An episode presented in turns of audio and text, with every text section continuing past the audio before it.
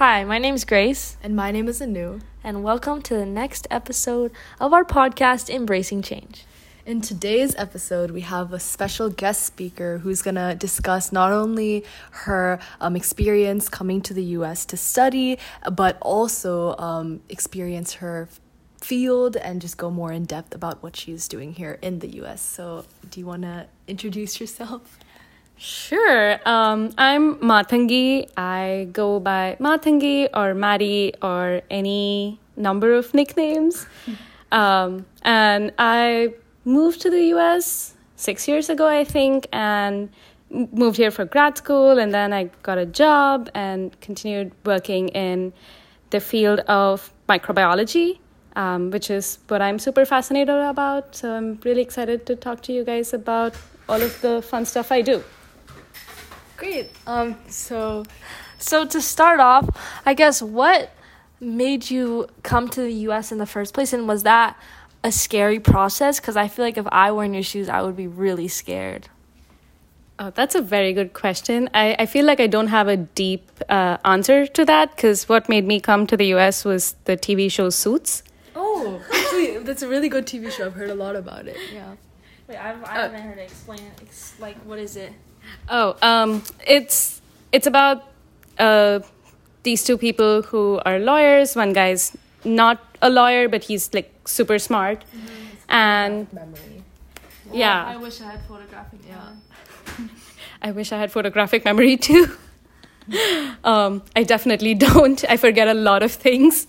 Um, and I don't know, just the way they were in in the show, the way they, the kind of lives that they had, the kind of value for education and for intelligence that they had was really in, was something that appealed to me, and that's why I came.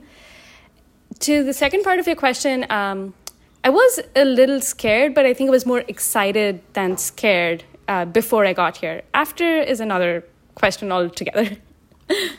And now that you are here, I know you're going to grad school, right? To um, get a PhD. Can you tell me more about your interests in whatever field you're getting into? Oh, sure. So, um, yes, I've always been a science nerd. Uh, I've been the kid that prattles on different random facts that no one ever needs in their lives. Um, so, and what fascinated me specifically was trying to understand what the living world around us is like. Like, how does it work? um, how do microbes work? How do humans work? And fundamentally like what ties us all together? And um, when i was in doing my master's in utah i got to learn about this one particular microorganism that was very interesting. It's a bacterium called rhodopseudomonas palustris so a lot of latin um, it has a very long name but it's really really cool because it can survive pretty much everywhere. Um, which is and it can survive on practically nothing. Um, and it's so cool because you can i i say that this is not funny but i say that you can abuse it and it's fine. It will survive. And if you give it nice things it hates it and so i kind of wanted to understand why that was and what made that so special. And that's what got me interested in this very specific field of environmental microbiology. So it's not bugs that infect humans or animals, it's not something that's clinically relevant to us. But there are so many microbes out there that aren't you know going to affect us. Like this one does not affect anything. It's a harmless little thing. Um, it doesn't infect plants animals or humans so um, yeah i wanted to try and see what else was out there similar to this one microbe and how we could learn more about it. That's really interesting. And kind of um, to sum it all up, right? I'm gonna ask kind of a loaded question. I would say, um, how do you feel your experiences here have differed from maybe the experiences you got in India? And secondly, what advice would you give to like immigrants who also want to maybe come here to study or um, are moving like to study here in high school? Just anything. Um, sure. I think um, as far as differences in experience, um, oh, that's a very good question. I feel like they're very different in terms of the breadth of knowledge I had before I came here, um, the Indian education system, the Indian education that I had, taught me a lot more, a lot more quickly. Like I learned yeah. calculus Yeah. much earlier than I learned it here. A lot of chemistry concepts that I needed for my master's in biochemistry. I learned well before um, a lot of undergrads here learned it. Um, so in terms of that, I feel like I did get a little bit of a step up, but then it was not application based. Yeah. And um, I feel and I wanted to go into research very early on. I knew when I was 12 that I wanted to go into research. So, and that was not something uh, that I could do very well in India because there's just not enough money, especially in basic science research, like what I'm looking to do, trying to understand what makes microbes work, what actually um, makes them be different in when they're not actually relevant to us or to animals or plants. Um, so there wasn't a lot of money in that, so I didn't get a lot of experience, and that was something that I was really looking forward to, and I did get when I moved to the U.S.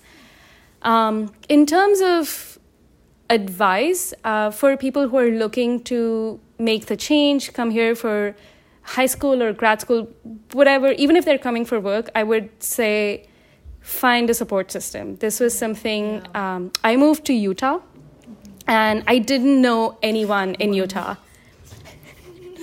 yes. So I will say that they were really nice. They were very sweet and so helpful. Like those stereotypes are all true.